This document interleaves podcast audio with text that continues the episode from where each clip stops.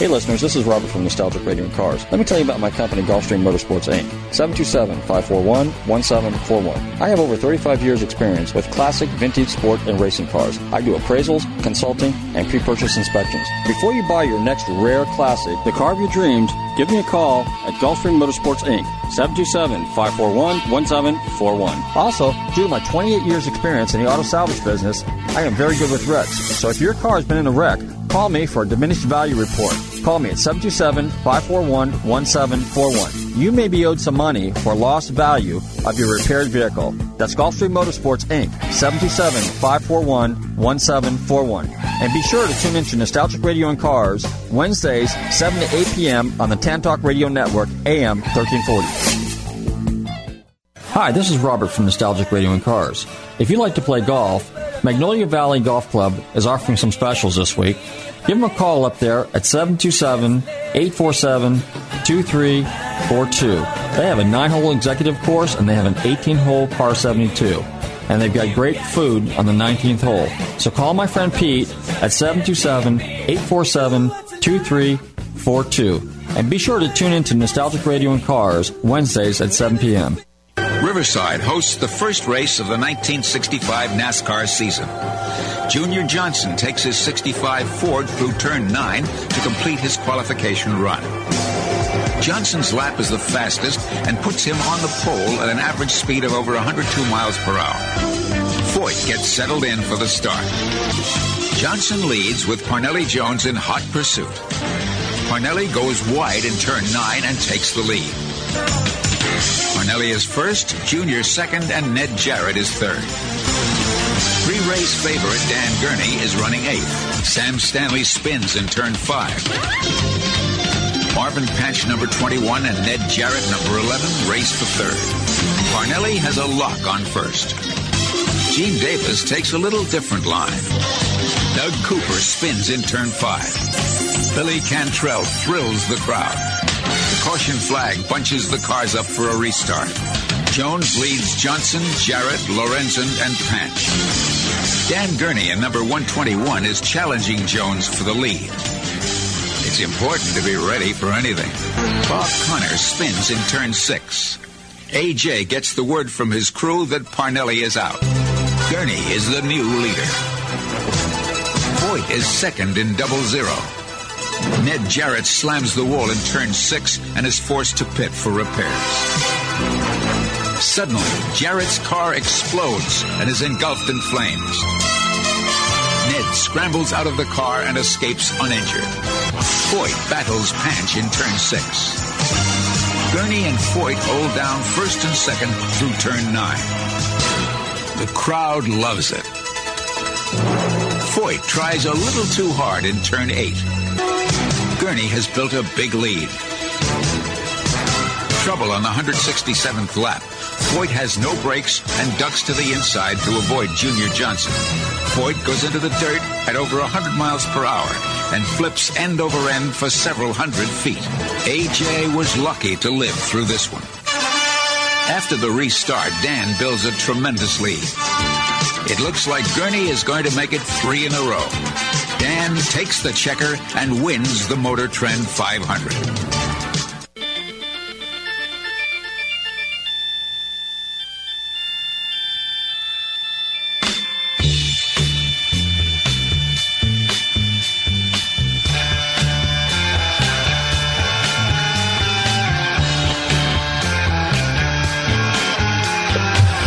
Listeners, welcome, and you are tuned in to Nostalgic Radio and Cars. And uh, hey, it's going to be a great show tonight, as usual. We got a couple good songs. We got a really, really fascinating guest coming on this evening, and uh, so it should be a good show. Hey, Cedric, how you doing? Welcome back to the hey, show this evening. I'm, I'm, back on Nostalgic Radio and Cars again. Cool beans. It's been huh? a it's been a few weeks, weeks. months. Yeah, it's been it's been a month and a half or so. All righty. Well, good. All right, let's get her done. Any rate, hey, run to your computers and Google Nostalgic Radio and Cars. Actually, uh, tantalk1340.com. That'll work too, right? And you can pull Exactly. us live in the studio here in sparkling downtown Clearwater, okay? Yeah, and So- as we learned from the, the Legal Eagle show, that's Studio Five. This is Studio yeah, 5? I don't know where the other studios are, but apparently that's Studio Five. Well, we have three. that I know of. I know what they're doing. They're counting all the rooms. Yeah, I guess. That's what it is. Okay, but we have three with microphones, so we have three studios here. So this is a fairly decent studio, and it's a nice studio. Wouldn't you say so? Yes, state state of the state of the art equipment. State of the art if, equipment. If you're judging by 1980 standards, no, I'm just kidding. hey, we have to have some humor once in a while. Okay. Hey, let me go into a couple little announcements real quick. How about a big shout out to my friends down there at Forte's Inboard and Auto Connection down on 66th Street. Give them a call down there. It's 727-544-6440. That's 727-544-6440. Hey, if you guys got a classic car and you need that car worked on, or you need a restoration job or something really unusual, give my friends down there at Forte's Inboard and Auto Connection a call. My friend Dom has been working in cars for 40 plus years. He's got 50 plus years worth of reference material down there. So there is nothing that Dom can't work on. And also, if you've got a ski boat or any kind of boat with an inboard engine, Dom specializes in inboard marine service. So give my friends down there, Dom Forte and his whole family, a call at Forte's Inboard and Auto Connection. That's 727-544-6440, 727-544-6440. And then also, uh, last week I mentioned my friend Doug down at the sign shop. I'm Madeira Beach, and he's making a really, really cool banner to display behind me here in the radio studio. So I've got this window that's behind me that's approximately three feet by six feet, something like that. It's a fairly good sized window. But we're going to have this really, really cool banner. So it's going to be really neat with our new logo on it. So anyway, if you guys need a really cool sign made, if you need some banners made, give my friend Doug a call at the sign shop on Madeira Beach, 727-278-9659. That's 727-278-9659. Matter of fact, if you go to our Facebook, you can see a small rendering, actually a picture of our uh, new logo. Also, if you call in tonight, the ninth caller, okay, I've got some decals that I'll be giving away. These are decals for the back of your car. So if you call in, the number would be 727-441-3000, 727-441-3000. We will give away some decals tonight, okay? I'll give you two of them because I think I have two extras left. Okay, so but you got to be the ninth caller. So don't rush because last week and the week before we had a couple guys that called in. They were like the third, and one guy was like the fifth. And I specifically say the ninth caller. Okay, so you have to give yourself a little bit of time and. uh you might get lucky and you get yourself some uh, decals. Anyway, hey, what do we got uh, on that uh, tape reel tonight? We got on the on the reel to reel deck back here. We got a few things uh, queued up. It's it's it's your choice. Do you want to hear some Roger Miller? Do you want to hear some Sinatra? What do you want to go with first? Well, considering the uh, genre of our uh, our guest this evening, I'd probably say something late fifties, early sixties, something like that. Okay, Let's well, do that. Well, I'll- let's let's start out with the Roger Miller King of King of the Road, and we'll we'll go. Okay. King of the Road. Obviously, that's good because we're going to be talking about racing. Yeah, a that little fits bit. so- in. yeah, well, fits know. in. Okay, cool All right, let's do it, and we'll be back.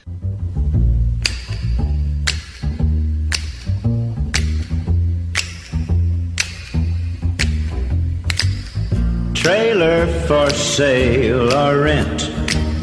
Rooms to let 50 cents. No phone, no pool, no pets. Ain't got no cigarettes. Ah, but two hours of pushing broom buys a eight by twelve four bedroom. I'm a man of means by no means. King of the road. Third boxcar, midnight train. Destination Bangor, Maine. Wool worn out suit and shoes. I don't pay no union dues. I smoke old stogies I have found. Short but not too big around. I'm a man means by no means. King of the road. I know every engineer on every train. All of the children and all of their names. And every handout in every town. And every lock that ain't locked when no one's around. I sing trailers for sale or rent. Rooms to let 50 cents. No phone, no pool, no pets. Ain't got no cigarettes, ah, but two hours of pushing broom buys a eight by twelve four bedroom. I'm a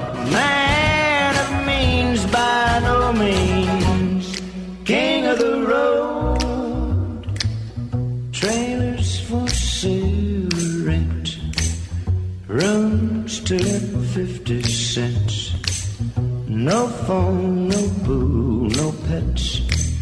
I ain't got no cigarettes, but two hours of pushing broom buys a Hey listeners, this is Robert from Nostalgic Radio and Cars. We all love to eat. Well, I would like to tell you about my friends at the Rib Shack Barbecue on Westway Drive in downtown Largo.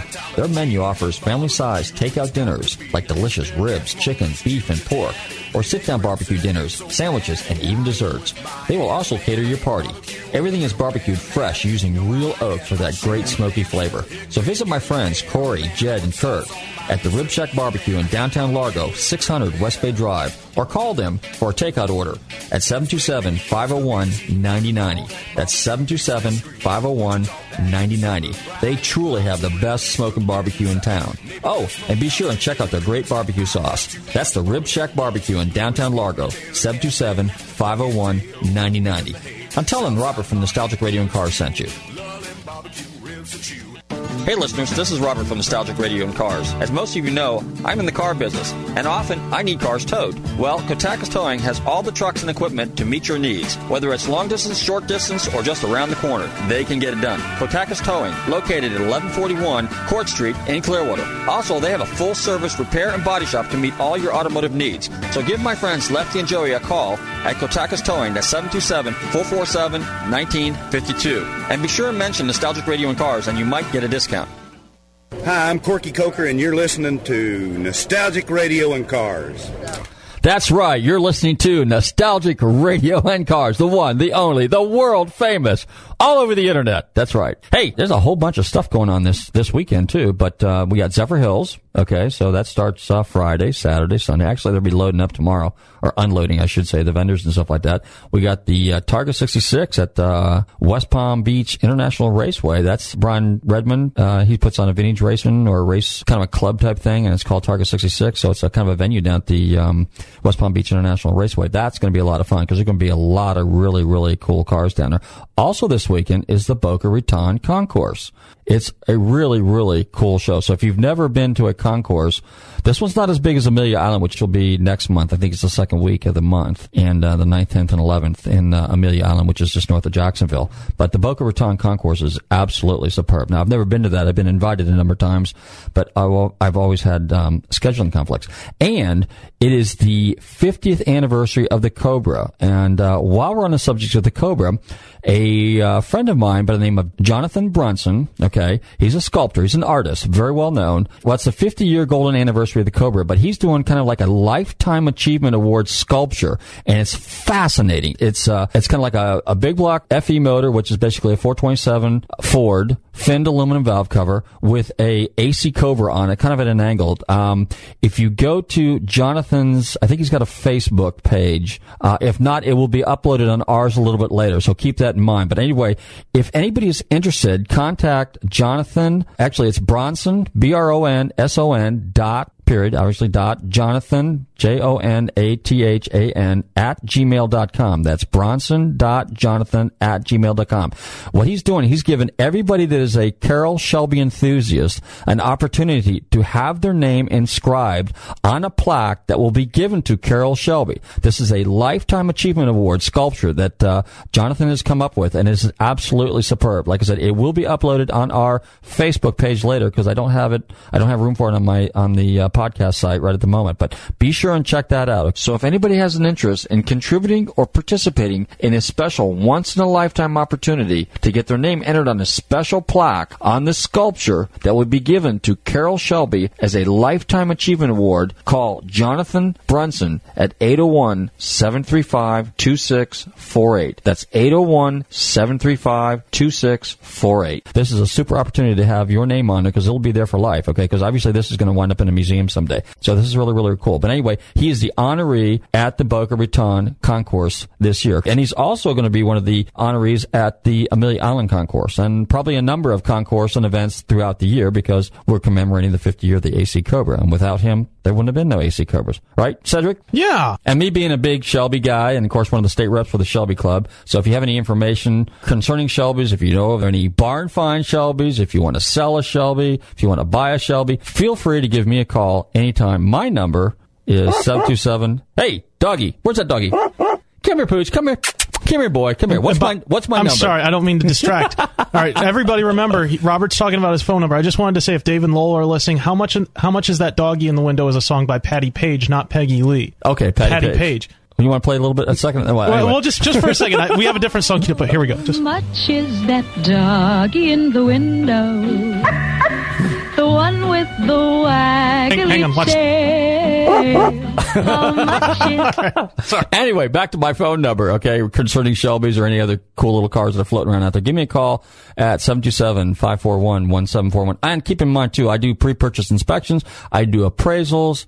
I do consulting and brokering and so on. So if you, and I do exporting. So please feel free to give me a call, Robert at Gulfstream Motorsports. My number again is 727-541-1741. You know, I should plug myself every once in a while. Hey, do Yes, you should. Do we have a drum roll here? I mean, I forgot. Give Do me a second. You you got a drum roll? Just give me- just give me a minute. Okay. but anyway, okay, so let's see what else we got going on. Of course, obviously, I mentioned Amelia Island, which is coming up on the 9th through the 11th. And of course, next month, we also have the 60th running of Sebring. okay. I got you.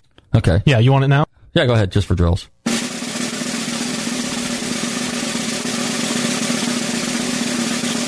Boom. Okay. Well, we didn't have the final hit there. Oh. He forgot to hit the Yeah, snare sorry. drum there, but that's okay. Anyway, so let's see where we're at. Oh, we were talking about the 60th running of Sebring, the 12-hour race, which is going to be fantastic. Speaking of Cobras, there was a number of Cobras uh, that made their mark at Sebring, obviously. And let's see what else. Oh yeah, we got the St. Pete Grand Prix coming up on the 23rd through the 25th of next month, so that should be pretty interesting. And of course, this weekend I believe is also the Daytona 500. Okay, so having said all that, you guys got a lot of stuff you got to do. You got a lot of things to attend.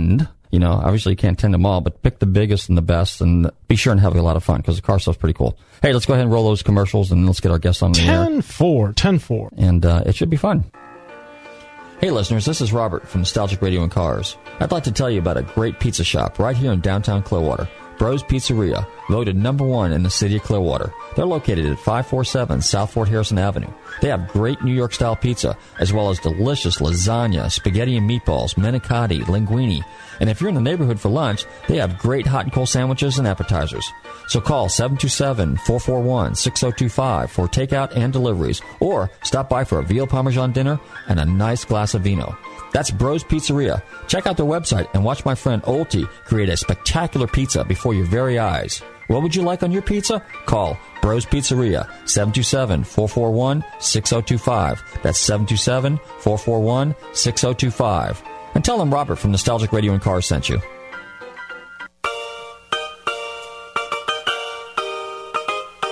Hey listeners, this is Robert from Nostalgic Radio and Cars. I'd like to tell you about a great place to eat right on the main part of Clearwater Beach. Located at 333 South Gulfview Boulevard. Krabby's Beachwalk Bar and Grill has two floors of food, drink, and fun. They have daily specials, happy hour, nightly entertainment. Their menu caters to seafood lovers as well as land lovers. Krabby's Beach Walk Bar and Grill, 727-608-2065. They're open in the morning for breakfast until 1 a.m. So stop by and visit my friends, Turtle, Eddie, and Polly, and all the girls and staff at Krabby's Beach Walk Bar and Grill. That's 727-608-2065. Mention Nostalgic Radio and Cars, and you never know, you might get a free drink. That's Krabby's Beach Walk Bar and Grill on Clearwater Beach, 727-608-2065.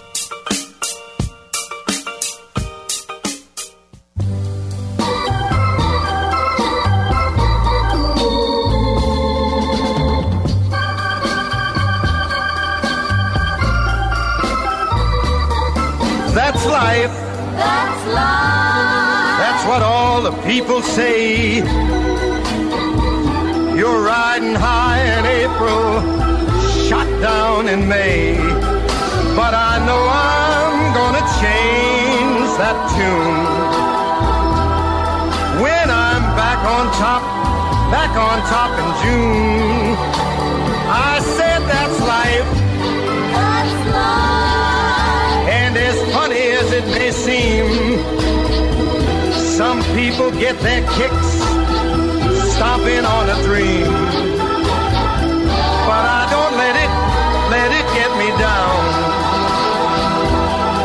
Cause this fine old world, it keeps spinning around. I've been a puppet, a pauper, a pirate, a poet, a pawn and a king. I've been up and down and over and out. And I know one thing. Each time I find myself flat on my face, I pick myself up and get back in the race. Hi, this is Sam Memmolo of Motorhead Garage on Fox Sports Network. You're listening to Nostalgic Radio and Cars. I thought of quitting, baby. Before you invest in any new car, invest 15 minutes. That's all. 15 minutes in a test drive of Ford's new LTD. We think you'll find it's the best time yet to go Ford. One reason, quiet. As you know, an LTD with a standard 289 cubic inch V8 and Cruise-O-Matic drive rode more quietly in tests than a new Rolls Royce. And that's quiet. Take a minute to look into Ford's fabulous options. The swing-away steering wheel. The safety convenience control panel for your greater peace of mind. Discover such standard features on the four-door LTD as center armrest and silent flow ventilation. This is the only low-priced car to provide instant fresh air with the windows up. So take time out for a test drive. You'll see, it's the best time yet, in the best year yet, to go Ford. Then a spontaneous thing, too, sort of contagious.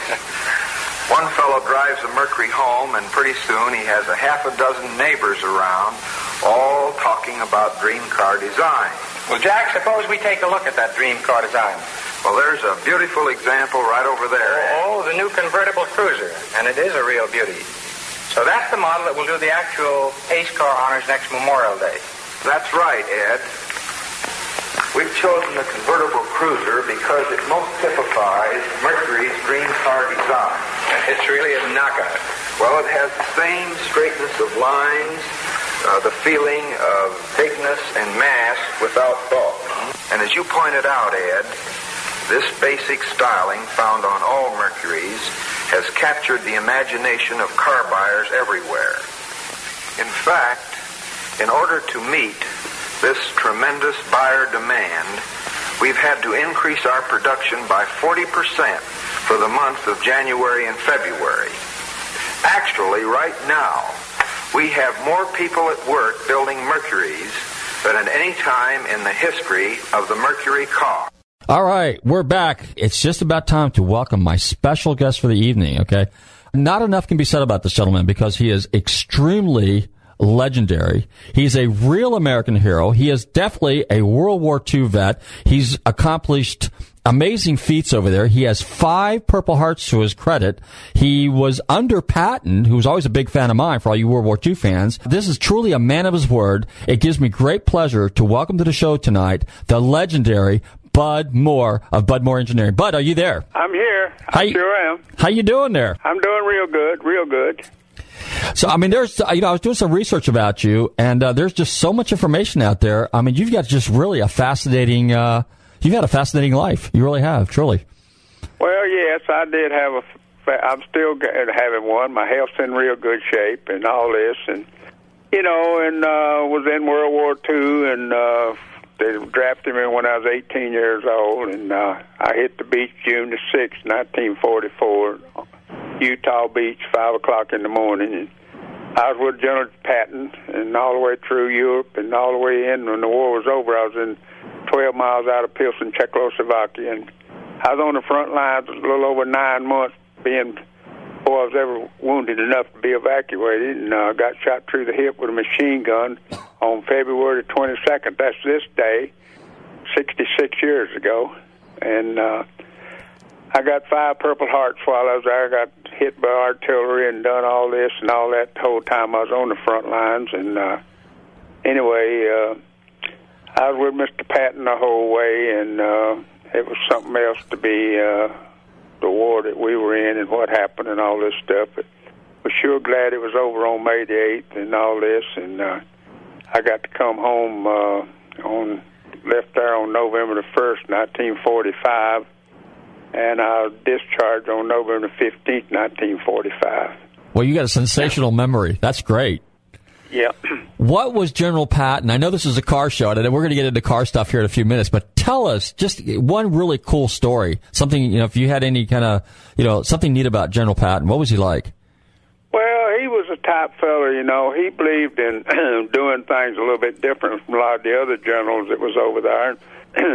if we had an objective to take, and they'd tell us, hey, you know, you want to take that town over there about a mile, a mile and a half away, and and uh, Patton said, well, let's go get it, and uh, we jump off on the attack and take the town, and they thought maybe we should be stopping, but once Patton had the idea, if we ever got the Germans backing up and got them disorganized, we just kick the daylights out of them and make them run them that much harder.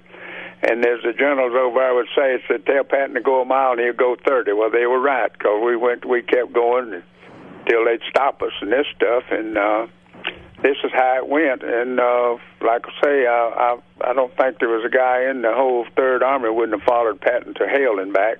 And uh, that's the type general he was, and he didn't believe in just taking a little bit and stopping and let the Germans get reorganized and have to fight them all over again. He believed in keeping them disorganized and backing up, and once he got them backing up, we kept them backing up. Now, is it true that he really wanted to go through Germany and go right straight to Russia because he felt that Stalin was a threat as well? Well, I don't know all about that, but I do know this: when we broke through Normandy, and they wouldn't let us go into Paris, we went south of Paris, and we went all the way. Had the Germans running every which way, and we went all the way through the Siegfried line. We cro- I crossed the Rhine River on a railroad trestle. Is the only thing we get across on. Picked up a handful of dirt, and I said, "Boys, this is Germany." and uh, we went back across the ra- that railroad uh, trestle, and uh, got back, and they pulled us all the way back about all the way back through the Siegfried line and back to uh, right out of Verdun, France, between there and Le Mans. We sat there three weeks, and they wouldn't give us no gas.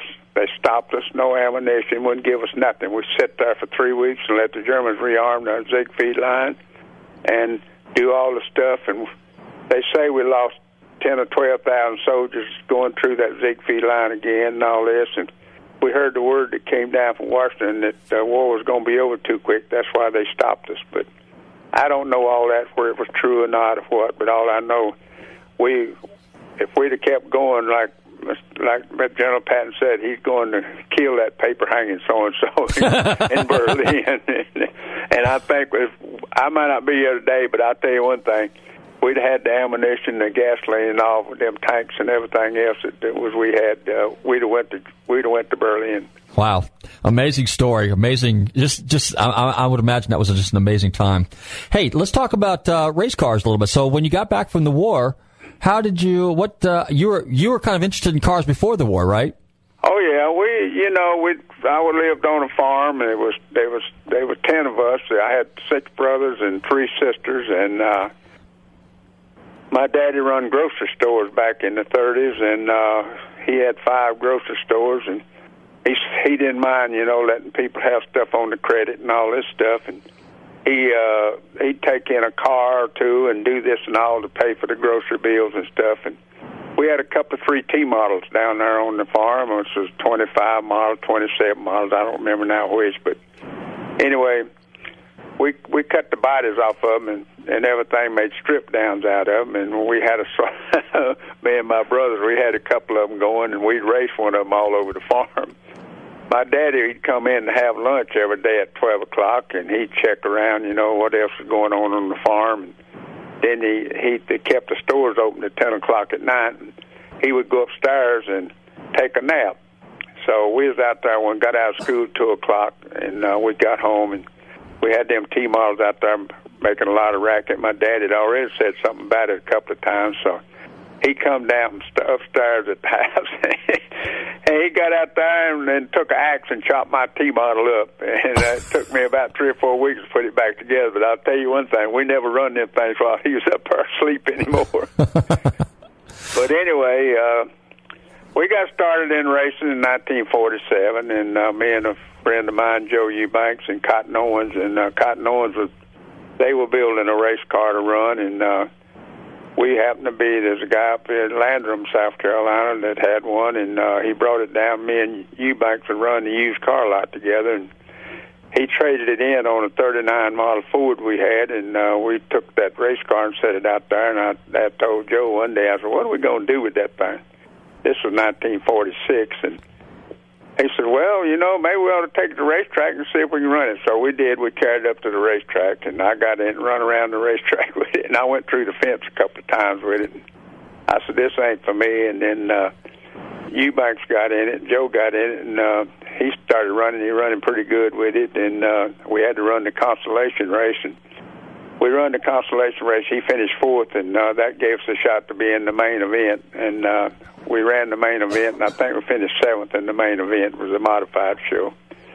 So we started working with the modifieds and running. Uh, we got to where we was running three shows a week and all this stuff with them. And Bill France Senior, he was running back then in '46 and '47, and uh, he uh, he run against us. We ran with him and all this stuff a time or two. And uh, reading what helped get NASCAR started was the fact that France, we we'd run a lot of races. Like I say, we run three races a week, and uh, a lot of times we'd go run a race, and uh, after the race we'd go get payoff and get our money. The motor would be done run off with the money, we wouldn't get paid. So that happened to France a couple of times, and he decided, well, we got to do something about it. So this is when he thought about forming the organization, and uh, so this is how the NASCAR really got started. That uh, France decided that uh, this is what he was going to do, and anyway, the date the NASCAR was formed in December of 1947, and uh, it sure has prospered. And this is where it is today. You see, where it's one of the biggest sports there are in the world, and uh, France really worked hard at it and all this over the years. And we run, a, we won, we won a lot of modified races from 1947 to up through 1950, and uh, then we run the Grand National cars all through then. And I won the Southern 500 with Speedy Thompson in 1956, and uh, I won the championship with Buck Baker in 1957. And we also went on up, and I had Jack Smith with the Pontiac in 1960, and we set a world record in 1960 with Jack Smith on a 250 mile race at Daytona, what they call the Firecracker 250. We averaged 147 miles an hour for that race, and that was something else to do. And we won a lot of races that year with Jack and all this. And uh, 1959, we first we ran with Jack with the 59 Chevrolet, and then we went with the Pontiac. But then I went with Joe. I had to Joe Weatherly in 1961 and won a lot of races with Joe. Won two championships. Won a championship in '62 and '63 with Wedley, and uh, won a lot of races with him. And I lost him at Riverside, California, because of uh, brakes gate problems, and they lost the brakes going in turn six and hit the wall, and we lost him, and so that was a big bad deal far as we were concerned, and all this. But anyway, we finally got over that, and we went back racing and all this, and uh, won the Southern 500 in 1966 with Darel Dieringer, and we won the race. Another thing, I back up, won the race 19 Southern 500 with Buck Baker in 1960 in the Pontiac and, and uh, anyway, as it went along, going all the way up through the years, and uh, having all the drivers that drove for me with Dale Earnhardt, Bobby Allison won the Daytona 500 with Bobby Allison in 1978, and, and uh, we won a lot of races with Benny Parsons, and uh, then I took on Dale Earnhardt in 1982 and had him. We won a lot of races with Dale and all of this, and anyway, as it went all the way up and all this and all the races we won and uh, all the finishes we had, and uh, then after uh, 19, 1996 was our last full sponsorship, and uh, we had trouble finding sponsorship to run anymore. We run some races through 1947, and we hang around 19. 1998 trying to get sponsors, and we run a few races then on our own, and finally, I had the the Fenleys came in and they wanted to buy a place, and uh, they come in and look things over, and I I sold out to the Fenleys in 1999. And, uh, ever since then, you know, uh, with all the stuff that went on and all, and then then getting uh, inducted into the Hall of Fame, NASCAR Hall of Fame, uh, in the 211 class, which I thought was one of the greatest things for me that ever happened. Uh, going in the Hall of Fame with David Pearson and Bobby Allison, two of the drivers that drove race cars for me, and uh, it's been something, and it's been a wonderful life for me. And I got inducted in the NASCAR in the uh, Stock Car Racing Hall of Fame this past Monday night in Daytona Beach. It, uh, so all in all, I've been, it's been real good to me, and racing's been good to me, and uh, I've really enjoyed every minute of it. Wow, that's great. Hey, in case you guys just tuned in, I have uh, racing legend Bud Moore on the radio tonight. So uh, this is going to be a really great show. Bud, let me ask you a couple questions. When did you forge your relationship with Ford Motor Company? Because that was an ongoing thing for what thirty plus years, right? Well, we started with Ford Motor Company in uh, Lincoln American Division in the fall of 1963, and uh, we stayed with Ford all the way up through. Uh, and I lost my sponsorship with Ford in 1996, and uh, just because they've hired a new guy came in, and he thought we ought to been doing better than what we were doing, and this stuff. But we we done what we could and how we did with what we had to do with and the money and all that they were giving us and all this stuff. So anyway, I had a good run with Ford Motor Company and uh, stayed with them all these years, and uh, it, it was it was something, you know, to know that uh, how well we did with Ford and done all the stuff that we had to do and win races and do a lot of the other stuff that they wanted us to do and all this and uh, it was a great deal to be with Ford Motor Company as long as we were. What were some of the uh, now in the '60s? There was some controversy over the cammer motor. Okay, um, what was it? What's that now? There was some controversy over the 427 cammer motor, the single overhead cam motor that they didn't want you guys to run in NASCAR. Ford. Um, you know, a lot of the drivers protested. Although Chevrolet got away with the mystery motor, Chrysler had the Hemi motor. And then when Ford came out with something that was fairly competitive, which would have been the Ford single overhead cam or the sock motor, um, what was some of the, co- the controversy surrounding that well, motor? Well, the biggest controversy over that deal, you know, Chrysler came out with the Hemi, Mm-hmm. and Chevrolet came out with a new type motor. So Ford wanted to run their new overhead cam motor, and uh, France wouldn't. He said no way, and they balked it all the deal. And so all the drivers with Holman and Moody and everybody else, they, they all the Ford drivers uh, they boycotted NASCAR, and uh, we were running the Mercuries, and uh, this was uh, 64, 65 when all this happened. And uh, anyway, uh, France come to, he flew into Spartanburg, and he said, "Bud, I got to have them Mercuries running now. I'm running all the rest of the races because ain't none of the Ford cars running." And I said, "Well." all I can tell you, I said, I don't know whether they're going to let us run or not. You know, I said, Ford Motor Company owns Lincoln Mercury. so, anyway, uh, I think they decided, you know, to let us run. They never said we went on and started running. We made a deal with France to to run, and uh, we started running the rest of the races with Billy Wade and uh, Darel Dieringer, and uh, we won a lot of races from then out. Although we was running again the Hemis and all this kind of stuff, and uh, with Petty and all. And, one of the biggest things and a big laugh and there's a big joke on me about the Hemi was that Lee Petty came up to me and he says, Well, we go to Daytona Beach and we're gonna sit on the pole and I bet you fifty dollars that you won't and all this kind of stuff, you know, and I says, Well, now I don't know about that and we argued around so we shook hands on a fifty dollar bet. Well I didn't know that they were coming out with the Hemi. So we get down to Daytona and uh we were running about a hundred and 74, 175, and they come out with that Hemi, and they started running 177, 178. I said, "Oh me!" I said, "They ain't said one word about running that Hemi and all this kind of stuff." So this is for the boycott that came along. But anyway, we got down there and uh, they draw. We draw to qualify, and I think we were about seventh, eighth to qualify. And so back then, you know, that whatever they quali- whoever qualified the first day, they started ahead of the guys that started behind. I mean, they didn't get to qualify, so they had to qualify the next day. So we qualified, and we had fast time. We were sitting on the pole at that time, and then it started raining. It rained the qualifying out. so Richard and the ones running the Hemis didn't get to run, so they got to run the next day. So we sat on the pole, and they didn't get to. And I walked over to Lee, and I said, "Well, you owe me fifty bucks." I said, "Now you see that Mercury sitting on the pole."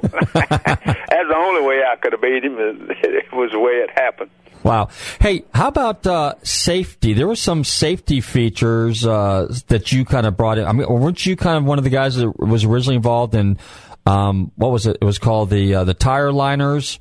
And I, you talking about the interliners? yeah, the interliners was that one of Yeah, we we done all the test work and done a lot of work on uh, getting uh, the interliner done and making this stuff because everywhere we went, you know, uh, the guy'd blow a tire and hit the wall and tear the car all up, and a lot of guys got hurt, and so we went developing things with Goodyear and all to come out with an interliner in there, and so that's what we call a tire in a tire. Okay. And uh, so we done all the test work. I guess we must have run four or five thousand miles testing with that uh, interliner coming so it would work and all this stuff. And biggest thing happened to us on that deal. We set up some spikes going into the third corner at Daytona, and we was testing. And Darel Dieringer was driving, and he. uh he kept running over the spike, and uh, the tire would bust and go down and get on the interliner, and he'd come on and drive right around to the pits.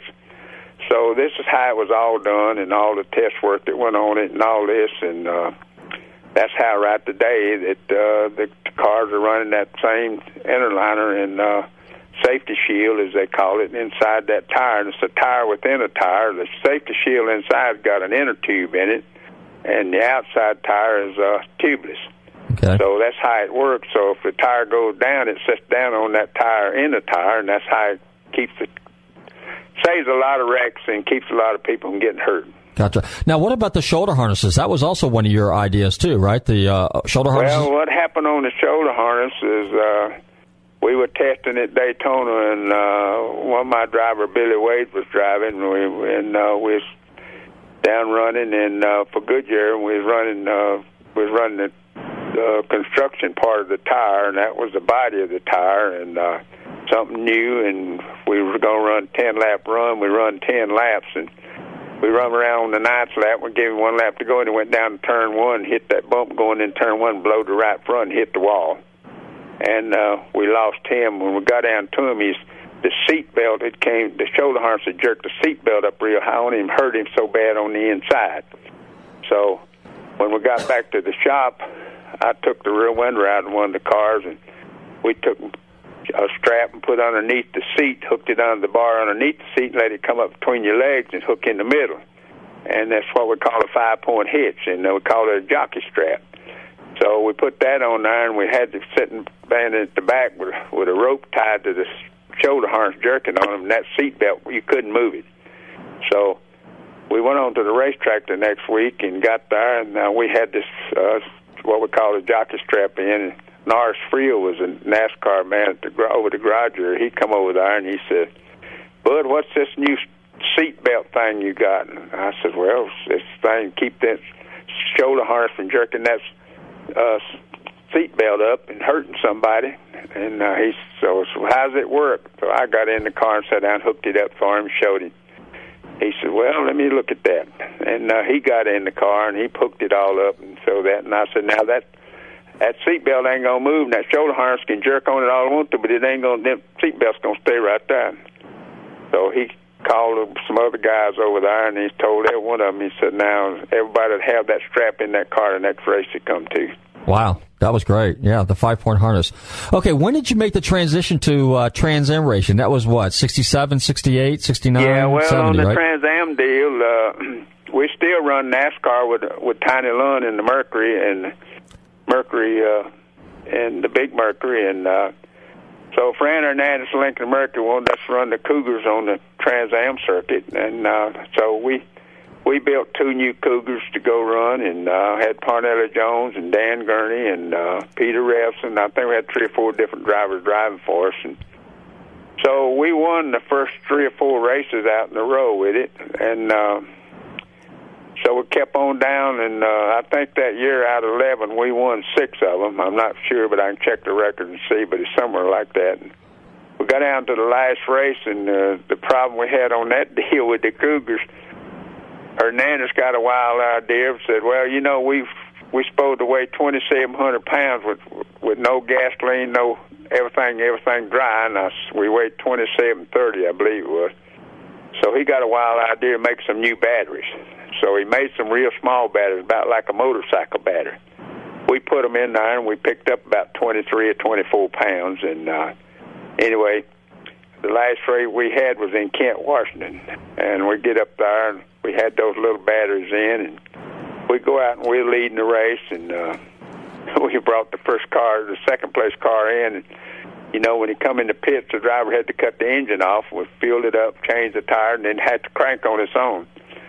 Well, we brought him in and uh, done that, and uh, when he get ready to leave the pits, it wouldn't crank. So we had to push it behind the wall and put a battery in. So we bought Parnelli's leading the race. We brought him in. It done the same thing. We lost the championship that year to to Mark Donohue by two points. Oh, geez, that's close. So anyway, they wouldn't let us, and Ford wouldn't let us run the Cougars in '68 because they didn't want that luxury car out running their Mustang. so they didn't win a race or anything in '68 with Carroll Shelby, and they had a bad year with him and all this. So they hired me in '69 to run the Trans Am Series in '69, and we we had a heck of a year in '69. Um, to this day, every time I talked to Parnell, he said, "Well, if we'd have made Firestone fix them tires, we would have been all right." I said, "Yep." We won five or six races to start with, and then uh, we started having tire troubles, and uh, we had to, when uh, Donohue was running uh, Goodyears, and the rest of them we were running Firestones, and tires tires kept coming apart and all this, so we lost the championship that year, and uh, because of the tire situation, but we got finally got Goodyear. I mean Firestone. They wouldn't do anything to the tires, and I told them I said at the end of the year, I said either you fix the tires or we're gonna run Goodyears next year. And they said, "Oh, there ain't no way you're gonna do that. Ford Motor Company runs Firestone." I said, "I don't care what Firestone, what Ford Motor Company does. They asked me to run these, win these races, whatever it takes to win the race. If it's on Goodyear's Firestone, we're gonna do one. Doesn't you better fix them." so they went out and tested, and they did fix the tire, and we won the championship hands down. I think we won. uh How many races we won? Seven, six or seven or eight. I don't remember. There was a whole bunch of them. I know that. I think that Greg said I think we won seven out of twelve. okay, seven out of twelve. That's pretty good.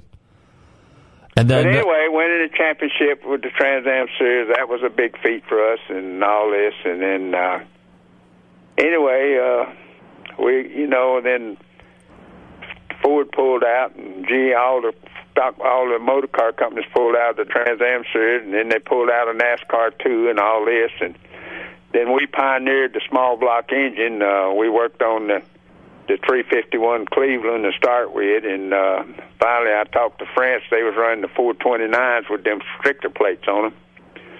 I said, why don't we go to the small block and run the run the small block 350 motor like Chevrolet's got, and the 351 like we got, and come up with a deal. And so he, we I talked to him about it pretty hard in '73 he said, "Well, all right, we're going to do it." So he told everybody they're going to run the small block in '74, and then uh, that's what we did. And we pioneered the small block Ford motor for uh, 351 Cleveland, and uh, we won a lot of races with it during that time. And we had Buck Baker, Buddy Baker driving for us in '74, '73, '74, all the way up through '77 we won Talladega three times in a row, and we'd have won the fourth time have hadn't drove off the jack going out of the pits when we was gassing him up. But anyway, that was we run we won three in a row, and all this with him. Won a lot of races with Buddy that that that period, and it was a great run, especially you know with the small block we were running, and uh, especially running in France uh, when they did change over and everybody has to go to small block. I think we had just a sm- small edge on everybody because we had already been running in '73. Uh-huh. What do you think of NASCAR today? And then I, I guess this is the first year they're going to be running fuel injection, right? Or did they run it last year? I don't remember. I think this is the first year, right? Do what now? If this is the first year that NASCAR, I think, is going to be running fuel injected motors.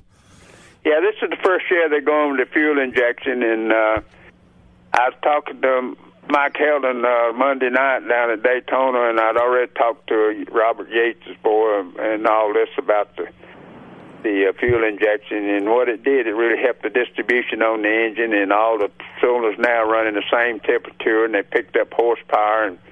And uh, it's going. They got better. Going to get better gas mileage and everything else. And uh, it's a big thing, and it's a it's a good thing that they did go to because it's going to make the motors live a little bit longer, and it's going to cost the, the competitors less money to have to working on the motors and all because uh, it's just going to work that much better. What do you think of uh, NASCAR today? I mean, what you know, in a direction that's that it's going and everything like that. What's your take on it? Well, you know, they they've done a heck of a job. They have since you know we, when we lost Earnhardt in 2000, and they got on the kick. You know, making a lot of safety features and all this, and that new seat that they came up with, and then all the neck strap that they run using, and everything, and all the safety features they put in that car. And, everything else. If they hadn't had the safety features in that car with some of the wrecks that I saw happen, there'd been some other guys that had been hurt pretty bad. And, and uh, NASCAR done a great job on that part. And you had to say one thing, you know, uh, they put on a heck of a good show, and uh, they're doing a good job right now with what they're doing. And you can't you can't say anything about what's happening because uh, up till this, this little deal going with the economy and all's hurt a little bit, you know, and this and that, but they're still drawing good crowds and putting on a good show. You know what's interesting is I think they're going to bring back. Uh, it's kind of like the Busch class. They're they're going to bring the. I guess they're going to run the the Camaro, the Mustang, and the Challenger uh, and kind of like the uh, like a uh, like the the next the next class down from the Grand National cars. And I think that racing should be pretty good because those cars people can identify with. The problem with with NASCAR, just from my perspective, is the cars all look alike. They just put decals on them. Well, what they're to do now, uh, Mike Helton told me Monday night that next uh, 2013, whatever the car runs in the in the uh, the uh, Cup Series, Mm-hmm. They got to be a street body type car.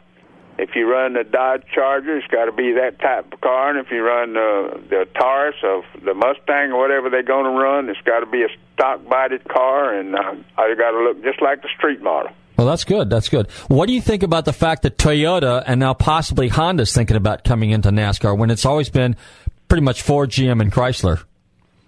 Well, you know, Toyota's already in, and right. uh, they're. Uh, I don't know whether any of the other uh, other outfits are going to come in or not. It's just hard to say, and uh, uh, all I can say is uh, the more that's in, the better the show is going to be. Okay, so in other words, you think it's a good idea because it's going to bring more competition and probably more fans because you know obviously more people are interested in different cars. Would that be a fair statement? Well, that'd be a statement because you stop to figure, you know, there's a lot of the foreign cars now, or, uh, most all of them, you know, there's foreigners put together up here in Tennessee and uh, Kentucky and uh, around up in there, and and uh, they're partially a U.S. car, and yet they're still foreign cars and all this, but you stop to figure, uh, I'd say about 50% of the people right today is driving a, a foreign type car because of the gas mileage and uh, all the stuff that, that they do and all this. So you start running their type car that they've got and they're running, it's got to put more people in the stand and uh, it's going to be a little more competitive for all the competitors and it just makes the show that much better. Yeah, that's. I guess you're right. That's true. Um, we got a couple minutes left. Let me ask you one question. Uh, I've often wondered this: did you guys because i know you raced ford for a number of years but those of and i'm a big ford fan okay? But it always seemed like nascar favored either gm or chrysler and ford was always perceived as like the stepchild or uh, you know as a well all right you know ford's there fine we got to have them in but we're not going to do them any favors.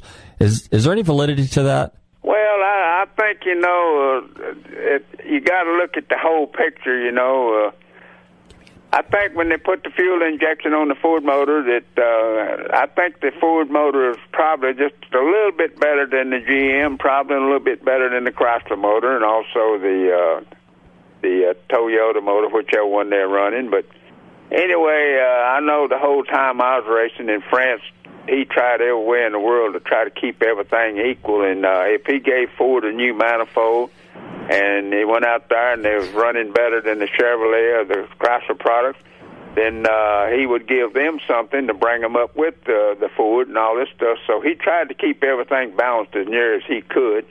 And it's hard, you know, to do that whenever uh, the guys are working all the time on the engines and this stuff and still staying with the rules and stuff as uh, what they can run and what they can't run. And you always gained when I was running. Uh, we worked with stayed within the rules and all, but yet we still would do a little thing here and there and change the camshaft a little bit around, change the valve angles a little bit. And first one thing done, we pick up another eight or ten horsepower. So everybody else is doing the same thing. So every now and then, one of the Chevrolet would hit a hit a deal that uh, make it a little, whole lot better than the Ford motor, and Ford would come out and make something a little better than them. So it's it's, it's competitive among the the automobile industry, they all competitive with one another. Okay. Well, anyway, hey, Bud, we're out of time just about. So I want to thank you very much for coming on the show. Uh, congratulations on your awards. And, uh, you know, I've always been a big fan of yours. You know, obviously I'm a Ford guy and stuff like that. And I wish we had a little bit more time. But I want to thank you again for coming on the radio show tonight. And we'll definitely stay in touch. And I'd love to have you on again sometime because I'd love to talk about some World War II stuff. So would you be willing to do that? Well, uh, I might talk a little more about, it, but I don't like to too. I'll, I'll talk a little bit about some things, but Okay. I don't want to talk too. I don't want to get too deep into it. Okay. Well, anyway, hey, I want to thank everybody for tuning in to Nostalgic Radio and Cars. My special guest this evening was Bud Moore, the legendary Bud Moore from Bud Moore Engineering. And uh, everybody, I want you guys to stay safe, drive carefully, tune into Nostalgic Radio and Cars. Hopefully, I'll see you at some of these shows. And most importantly, go home and love your family, all right? And we'll see you guys next week. Thanks for tuning in to Nostalgic Radio and Cars.